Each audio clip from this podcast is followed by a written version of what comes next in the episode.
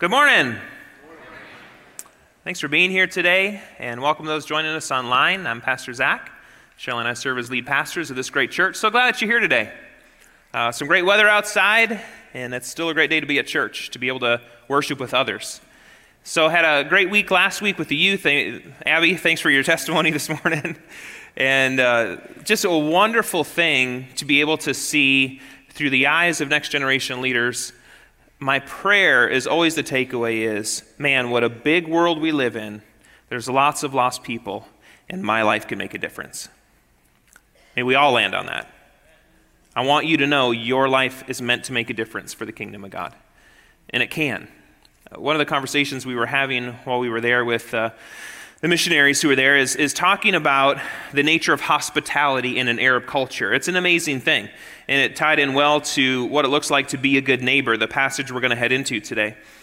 And I was thinking about neighbors and, and thinking about how many neighbors Shelly and I have had. And, and so I sat down and counted how many different homes we have lived in. And I shouldn't have done that. It was depressing. so Shelly and I next month will celebrate 18 years of marriage. It's been an awesome 18 years. We love to look back and to think about all the things that we've been a part of. But in our 18 years of marriage, we have lived in 15 different homes. 15, man. That's, that, that gave me reason, though, as we moved in January. So we moved in January into the house that we're in. And man, I tell you what, I didn't want to move. Like, I'm sick of moving. At least now I know why. Like, 15 times later, like, I'm done. I already told Shelly, I told Jesus, look, either you're coming back or you're calling me home. I ain't moving again. Like, that's it. I'm done. Oh man, moving is a it's a chore. So I was thinking about how many moves we've had because of how many neighbors we've had. We've had a lot of neighbors. You know, 15 different homes. That's a lot of neighbors, and we've had some great neighbors. Uh, we've had some neighbors that we never met. Anybody live in a place where it's just like you never see those people? You know, you have those neighbors, and and we had some not so great neighbors. You know, neighbors that would uh, fight with each other in front of our, our doorway. So that's not great. So my my reflection was what was it that made those good neighbors good? You know, what were those characteristics and qualities? And, and maybe you could think about that for yourselves. Have you had good neighbors? And if so, what made them good? You know, what things did you appreciate? And then, of course, we could take that further to say, and have I been a good neighbor? You know, if I'm honest, there are times where I was a good neighbor, and there was a while there where I wasn't a great neighbor. I, I just didn't see the priority of it. Now I'm committed to being a good neighbor, but I wasn't always the case. And, and so the passage that we're going to head into today as we're continuing our series in Luke, Jesus is in this section. He's doing all kinds of teachings with the disciples. He's, he's inviting people to follow him, he's showing them what it looks like to follow him. And, and what we're heading into is this understanding that our life in Jesus is an extraordinary one. And so that's what he leads us in. And, and so as we continue today, what we're going to find is, is that you can have an extraordinary life by being a good neighbor. You can have an extraordinary life by being a good neighbor. And so I'm going to invite you to take a look at your Bibles. So if you have your Bible, I hope you do. I shared in the first service. So I was, uh, my last week, it was really cool. So Shelly was preaching here, and then I was preaching at an international church in Casablanca, Morocco. So I got to preach, and then I got to go home in the afternoon and watch her preaching here. It was really cool. But in the, in the message I shared there, I said, you know, so if you have your Bibles, and the youth are like, and I hope you do, you know, nobody else in the church did. But that was all right. But we're going to be in Luke chapter 10 today, and we're going to start in verse 25, picking up from where we left off a couple of weeks ago. I invite you to stand for the reading of God's word. We're going to read through verse 37 this morning. And Luke writes, And behold, a lawyer stood up to put him to the test, so Jesus here, saying, Teacher, what shall I do to inherit eternal life? And he said to him, what is written in the law? How do you read it? Notice one of the things Jesus does is as we ask him questions, then he kind of turns it back around on us and asks us questions too, because he's trying to help draw out what's already in our heart. And so he does that for the lawyer. And he says, And he answered, You shall love the Lord your God with all of your heart, and all of your soul, with all of your strength, with all of your mind, and your neighbor as yourself. And he said to him, You have answered correctly. Do this, and you will live. Man, that's that's something we should pay attention to. The man asks, What do I do to inherit eternal life? He gives an answer, and Jesus says, You're right. And then Jesus, uh, the lawyer continues to ask questions. He says, But he, desiring to justify himself, said to Jesus, And who is my neighbor? Jesus replied, A man was going down from Jerusalem to Jericho, and he fell among robbers, who stripped him and beat him and departed, leaving him half dead. Anybody ever re- anybody watch the movie Princess Bride? Come on, don't don't be ashamed. I read that half dead sometimes, like he's mostly dead. Nah, we got it. All right, I'm going to keep reading. Sorry, that is not in Scripture. Now, by chance, a priest was going down that road, and when he saw him, he passed by on the other side. So likewise, a Levite, when he came to the place and saw him, passed by on the other side. But a Samaritan, as he journeyed, came to where he was, and when he saw him, he had compassion. He went to him and bound up his wounds, pouring on oil and wine. Then he said to him on his own animal, and brought him to an inn, and took care of him. And the next day he took out two denarii, and gave them to the innkeeper, saying, Take care of him, whatever more you spend, I will repay when I come back. Which of these three do you think proved to be a neighbor to the man who fell among the robbers? He said, The one who showed him mercy. And Jesus said, You go and do likewise. These are the very words of God. You may be seated this morning. As I was reflecting on this passage, my mind actually went to two other passages of Scripture where Jesus marvels. In one case, he marvels at the belief of someone, and in another case, he marvels at the unbelief of another. And these examples I was thinking of actually had a lot to do with neighboring. And the case I was thinking of is if you jump back to Luke chapter 7, we've been in that passage where Jesus encounters a centurion. And this centurion wanted to be a good neighbor for his servant. He wanted to ask Jesus to heal his servant. And so this centurion, uh, Jesus is approaching his house in Capernaum. But even before the man, uh, Jesus approaches, the centurion sends some from his household to say, I am not worthy for you to enter into my house, but just say the word, and I know that my servant can be healed. And what does Jesus say? He marveled at the man's faith. But it's in the context of this centurion being a good neighbor. Now I want you to jump back even further to Luke chapter 4. Luke chapter 4, Jesus is speaking in the synagogue in Nazareth. And as he's speaking in the synagogue in Nazareth, he shares from the scroll in Isaiah. And after he shares from the scroll in, Isaiah, then the question of faith arises. And Jesus gives two examples of two Gentiles who exhibit great faith and says, These are the examples that you should follow to this Jewish crowd. And the Jews in the synagogue that day got so upset with Jesus, they want to throw him off a cliff. And uh, it's not in Luke, but if you go to Mark chapter 6, verse 6, it gives us the thoughts of Jesus. And because of the response of the crowd in Nazareth, Jesus marvels at their unbelief. Because of their unwillingness to be good neighbors, he marvels at their unbelief. So, my reflection was this as I looked at this passage. I thought, you know, I sure hope Jesus marvels at my belief and not my unbelief. And that's what I want for all of you this morning. May we live as such good neighbors. May we live with such faith in Jesus that we live as good neighbors. That's the invitation we have as we step into the extraordinary life that Jesus offers us. We're called to be good neighbors. And we're called to three things out of this passage. And the first is this the example we have is that we can live extraordinary lives by loving God. That's where it starts. We can live extraordinary lives by loving God. So the lawyer, he asked Jesus, What must I do to inherit eternal life? Jesus flips the question around on him and says, Well, what do you think? And, and the guy says, Well, he quotes from Deuteronomy 6 5, the Shema, which was something that every Jew would recite daily, that you shall love the Lord your God with all your heart, with all your soul, with all your strength, with all your mind. He starts there. So that's where we have to start. If we're going to live an extraordinary life, and if you think about an extraordinary life, it's both now and forever. Let us not forget the question the lawyer is asking is, What must I do to inherit eternal life? And so then he gives an answer, and the first is loving God. So, how are you doing in that area? Do you love God with all of your heart, with all of your passions and your desires? Is God at the center of it all?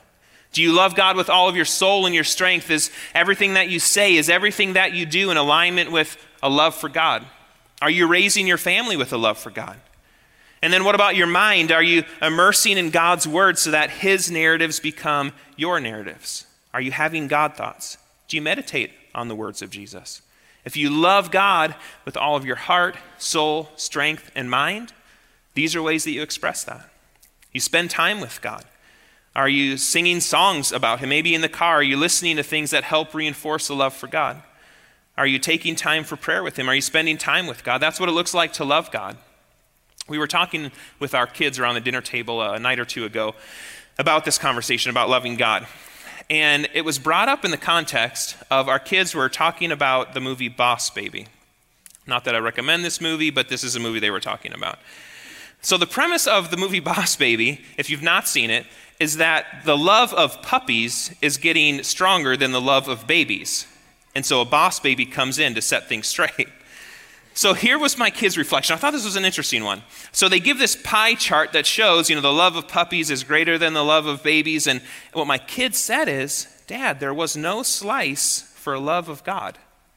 What an interesting thing for my kids to pick up on. And so then they started to reflect and say, yeah, it should be like 1% love of babies, like 1% love of dogs, like 1% love of video games, because they're going to throw that in, you know. and I actually said, no, guys. God means to be 100%. He wants us all. God is jealous for us. So the question for you this morning is do you love God with your all? Is everything else just details? That's what God means for us. So you can have an extraordinary life by loving God. But then the lawyer continues, and it shows us that you can have an extraordinary life by being a good neighbor. You can have an extraordinary life by being a good neighbor. Because where the lawyer continues is then he quotes from Leviticus 19:18. He says that you shall love your neighbor as yourself. These two things together, loving God and loving your neighbor, are what we call the great commandment.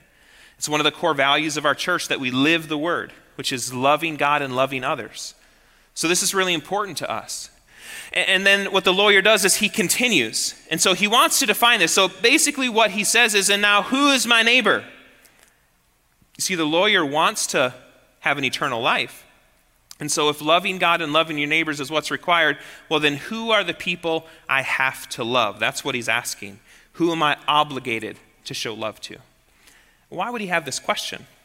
He's asking this question because in the first century there was a, uh, a book of wisdom, the Sirach, where there was a verse in there, chapter 12, verse 1. And it says in there, it says, If you show kindness, know to whom you show it. Here's what that means. Ben Sira, the writer of this, this book of wisdom, what he's saying is don't waste acts of kindness on people who don't deserve it. That's what he's saying. So that's why this lawyer begins to ask the question well, then, Jesus, define for me who my neighbor is. And we could look at that and feel like, man, how could somebody think that way? But if we're honest with ourselves, even if we wouldn't verbalize it, do we sometimes live in such a way that we would prefer to show acts of kindness to these people, but maybe not to these people? It's a good question for us this morning. So, whether we would verbalize it or not, we may with our lives be asking Jesus, Who's my neighbor? Who am I uh, to show love to? So that's why this is an incredible parable for us today, because it still applies. It's still a question we're asking whether we admit it or not. And then Jesus gives an answer in parable form. So when Jesus gives these answers in parable form, really what's important for us to do is we need to understand this parable through the eyes of that first century Jewish audience. So if we understand it according to how they understood it, then we can apply it better to our lives. So a couple of things as it relates to this parable. The first is this. In the temple, there was three classes of people in the first century. There was priests, there were Levites who were like the assistants, so temple assistants, and then there was lay people. So let me ask you this morning. The lawyer, and what class would he have been in? Was he a priest? No. Was he a Levite? No, it doesn't say he was. So he would have been a layperson. This is important, and I'm going to use that to foreshadow where we're going to head here in a minute. And if we were to kind of map that over onto us today, not that there's classes of people in the church, there's not. That's not New Testament. But let's say it's a pastor, a deacon, and then a layperson. Those would be, let's say there's three different types of people in the church. And I'm going to share that as a way to kind of help map over our application today. Now let's go further. So he shares that there's a priest going down the road. So Jerusalem is at a higher elevation. You go down to Jericho because you're going down in elevation. Uh, we do have a, a brief video that kind of shows you what this road was. So we were there last June with a bunch of people from Connection Point, and here's the road that Jesus is referring to. It was a real place. So when he's sharing a parable, he's sharing things that made sense to that audience. So going down to Jericho, this priest is going down for a couple of reasons. Number one, priests were wealthy. So they had vacation homes in Jericho. It was warmer in Jericho than in Jerusalem, especially in the wintertime. The other thing we know, that road was a very dangerous road to travel. People usually traveled in caravans so that they could be safe. Uh, it was actually, even in the fourth century, known as the, uh, the Red and Bloody Way. Uh, St. Jerome writes about this. So we know this was a dangerous road, so people would have understood that as the context. And so the other thing people would have understood if this priest is traveling, he's probably not by himself and he probably is traveling with an animal. So could he help that person? Absolutely. So why didn't he? That's a question. Couple of reasons. Number one, if you look at the description of the person, you don't know who he was. How can you tell someone's culture? By what they wear and how they speak. But this person, if you look at the description, says that they were left mostly dead. Half dead is the actual scripture. So left half dead, and that they were stripped of their clothes. So that priest, when he passed by, he didn't know if it was a Jew or a Gentile. If it was a Jew, he was obligated to help. If it was a Gentile, he was not. So why wouldn't he help someone? Because if this person dies, then there's a measure of if you've touched a dead body, then you are now defiled, and you've got to go through a week long purification system before you can serve in the temple again. So he's passing by and thinking, this priest, if I touch this person and they die, I've got to go through week long purification. That's not something I want to go through. So then he passes on by. So the priest passed by. And then the Levite, he's traveling too. Now, did he see the priest pass by? We don't know, but could have. Is he just following the example of the priest in front of him? Maybe. But he passes him by too. And then he gives the example of a third person who's passing by. But now go back to what I shared. There was priests, there was Levites, and there was lay people. And who's the lawyer? A layperson. The priest passed by. The Levite passed by. Who's he thinking is going to be the hero of the story? The layperson. He's thinking, yes, I'm about to be the hero of the story. And then what does Jesus do? And then a Samaritan is passing by. Why would Jesus do that? Part of what Jesus does in a parable is he wants to poke and prod people and help them to wake up. And what he's saying is, uh, you think you're going to be the hero in this story, but it's not you. It's not. It's going to be someone who you consider to be an enemy of God. So how does that apply to us this morning? The pastor walks by, the deacon walks by, and we would think the layperson's the hero. And Jesus says, no. Think of whoever you can that you would consider to be far from God and that's the hero in the story today. But that's why that, that lawyer, he struggled. I mean, to even where Jesus says, Who was the neighbor? He couldn't even say Samaritan. All he could say is the one who showed mercy. And what does Jesus say? Now you go and do likewise. What's Jesus doing? He's flipping the question on its head. The lawyer says, Who's my neighbor? But Jesus says, You're asking the wrong question. The question you should be asking is who are you supposed to be a neighbor to? And the answer is anyone who's in need. Despite of their religious background, their race, or any other consideration, that when you see a need, you're called to meet a need. How do we live extraordinary lives? We live extraordinary lives by being good neighbors. I'm going to invite Andrew Farmer to come. He's our creative arts and uh, online campus pastor. So he's uh, in the background, although he's on our opening announcement, so maybe you know Andrew from there. Andrew was my, uh, my roommate for our trip in Morocco. God bless him. We had conversations sometimes before we'd go to bed, and, and he was talking about how he and Tori had just moved and how God allowed him to be a good neighbor uh, a couple of weeks ago. Do you want to share that, Andrew? Yeah. So, uh, yeah, Tori and I had just moved into our first house uh, two weeks ago. And for all of you that don't really know me, um, that process for me was trying to find a house at least 10 minutes from the nearest person. Um, but that uh, God had other plans with that. So we're actually in a neighborhood and we have neighbors all around us. Um, so the second day we're there, I'm in the garage putting together a mower and, and Tori's cleaning out the, the car. And the neighbors right across the street uh, come over, her and uh, a couple of her kids uh, come over to introduce themselves. And so I'm, I'm thinking to myself, I'm just going to let Tori handle this. I don't, I don't need to go talk to anybody.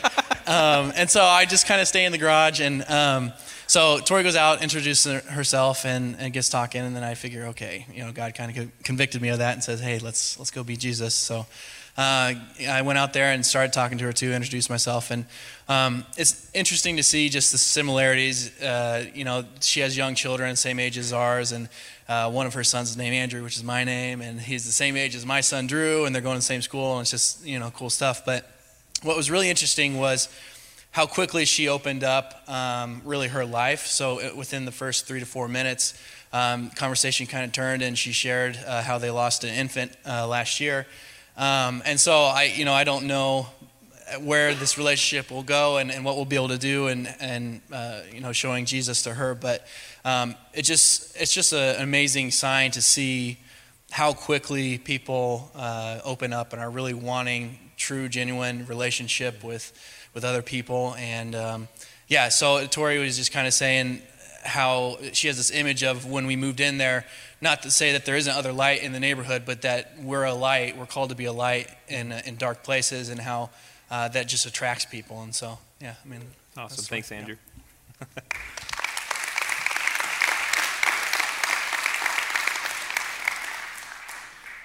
so the question is where do we start? Where do we start to be a good neighbor? And I would just say, let's just start with our actual neighbors. And it all starts with saying hello. Uh, allow God to speak into that process. We don't need to make it complicated, we really don't. But just say hello, be kind, and be present, and God will take care of the rest that we can live an extraordinary life by being good neighbors. And I love how then the lawyer defines, or Jesus kind of leads the lawyer in defining what it looks like to be a good neighbor. That we can live an extraordinary life by showing mercy. We can live an extraordinary life by showing mercy. Because what was the attribute that made that person a good neighbor? He says, the one who showed mercy. So here's a, a really easy definition for you on what mercy is mercy is seeing needs and meeting needs. That's what mercy is. And God was merciful to us. He saw our need and He came to meet that need. That's what mercy is. So, how do we display mercy to others? We see needs and we meet needs. That's really where it begins. You know, for the priest and the Levite, they understood true religion to be a ritual and ceremony. But what Jesus is trying to break down for them is actually true religion is seeing needs and meeting needs.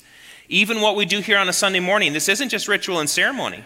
We know there's needs in the community in which we live, and our desire is to meet those needs. We want people to come in to be healed and inspired, to walk out in Jesus' name.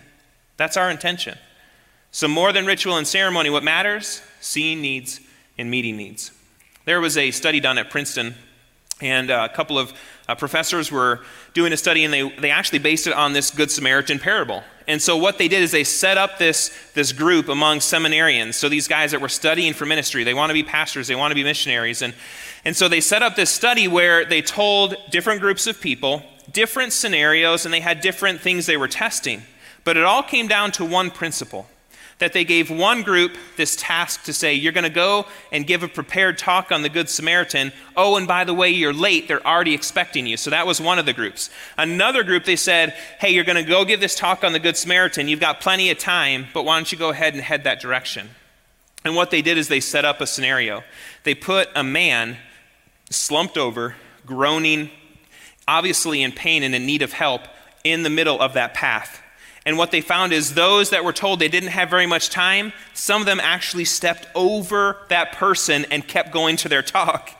Where others, 10%, so 10% of those people stopped to help the person. Whereas those that felt like they had time, 63% of those people stopped and helped the individual. Oftentimes, the things that holds us back from seeing needs and meeting needs and being a good neighbor is time. We live in a busy culture. So maybe one of the things you need to do today is try to figure out how can I start to create a little bit more time in my schedule? How can I do that? Because if I'm rushed, I'm probably not going to be a good neighbor. And then what does that look like? It, it looks like you pulling in at night to your, your, uh, into your garage. And as you pull in there, don't just stay there. If you see a couple of neighbors out, why not walk out of your garage and just say hello? See a need and meet a need. And the way that you do that is you're kind. Say hello, you're present. Engage them in conversation and allow God to do the rest. We don't have to go with a real big plan other than just to show up. How do we display mercy? We see needs and we meet needs. I want to go back to where we started in this parable. The first few verses, sometimes we separate those two. That we talk a lot about the Good Samaritan, but we forget the question that was asked that Jesus was answering. What he asked, the lawyer said, What must I do to inherit eternal life? Too often in our Western context, we ask, What must I know to inherit eternal life? But this lawyer understood that which I know should make a difference in the way that I live my life. So, where are you at this morning? Let's not just know Jesus up here, let's know him here that propels us to be the neighbors that Christ asks us to be. We need to see needs and meet needs. And watch as your neighbors transformed. How do we live an extraordinary life? We live extraordinary lives by seeing needs and meeting needs in our neighborhoods and workplaces. And that's my prayer for you as you head out of this place today. I'm going to invite you to stand as we close in song. And as you're standing, maybe you're here today. And you would say, You have that question too. The lawyer says, What must I do to inherit eternal life? And so the answer is you need to know Jesus.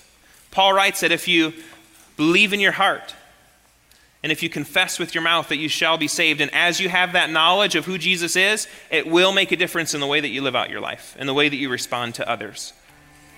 So if that's you this morning, you'd say, That's me. I, I have that question How do I inherit eternal life? And the answer is Jesus. With every head bowed in this room today, I, want to put that before you. Before you leave from this place, if you'd like to make a decision to say, I want to devote my life to Jesus, I don't want God to have 1%, 5%, 10%, or 99%. I want God to have 100% of me. So if that's where you find yourself today, just raise your hand and me pray with you before you'd go to say, I need to know Jesus like that. I want the answer for eternal life. I want to live for Jesus with everything. Anybody here today that say, That's me? I want to say yes to Jesus today. Over here in the middle, anybody else that would say, That's me? I need knowledge of who Jesus is. I want to live eternally with him. God, I just pray for each and every one in this room today. I thank you, Jesus, that you give us instructions on how we live extraordinary lives forever in your name. And so, God, I pray that we wouldn't miss it. I pray, Lord, that the knowledge of you, the knowledge of your mercy in our lives would lead us to displaying mercy for others. As we see needs, help us meet needs. I pray for the person here today that raised their hand. I just thank you, God, for their heart to say, Jesus, I, I want to put you at the center today. So I just, we rejoice in this life being dedicated to you. And Lord, I just pray that if there's others in this space today, as we close in song, I pray that they would step out to say, I need to know this Jesus too. I just pray that we wouldn't hold anything back, but that we give everything to you, God. And we pray these things in Jesus' name. Amen. I'm going to invite Pastor Mark to come, our youth pastor. We had at least one raise their hand. If there were others, all we want to do is simply give you information on how you follow Jesus for a lifetime. So if that was you today, if you want to step out and meet with Pastor Mark, and we'll have some prayer team members come and meet with you give you a Bible and information on how you follow Jesus for a lifetime. But let's close in song.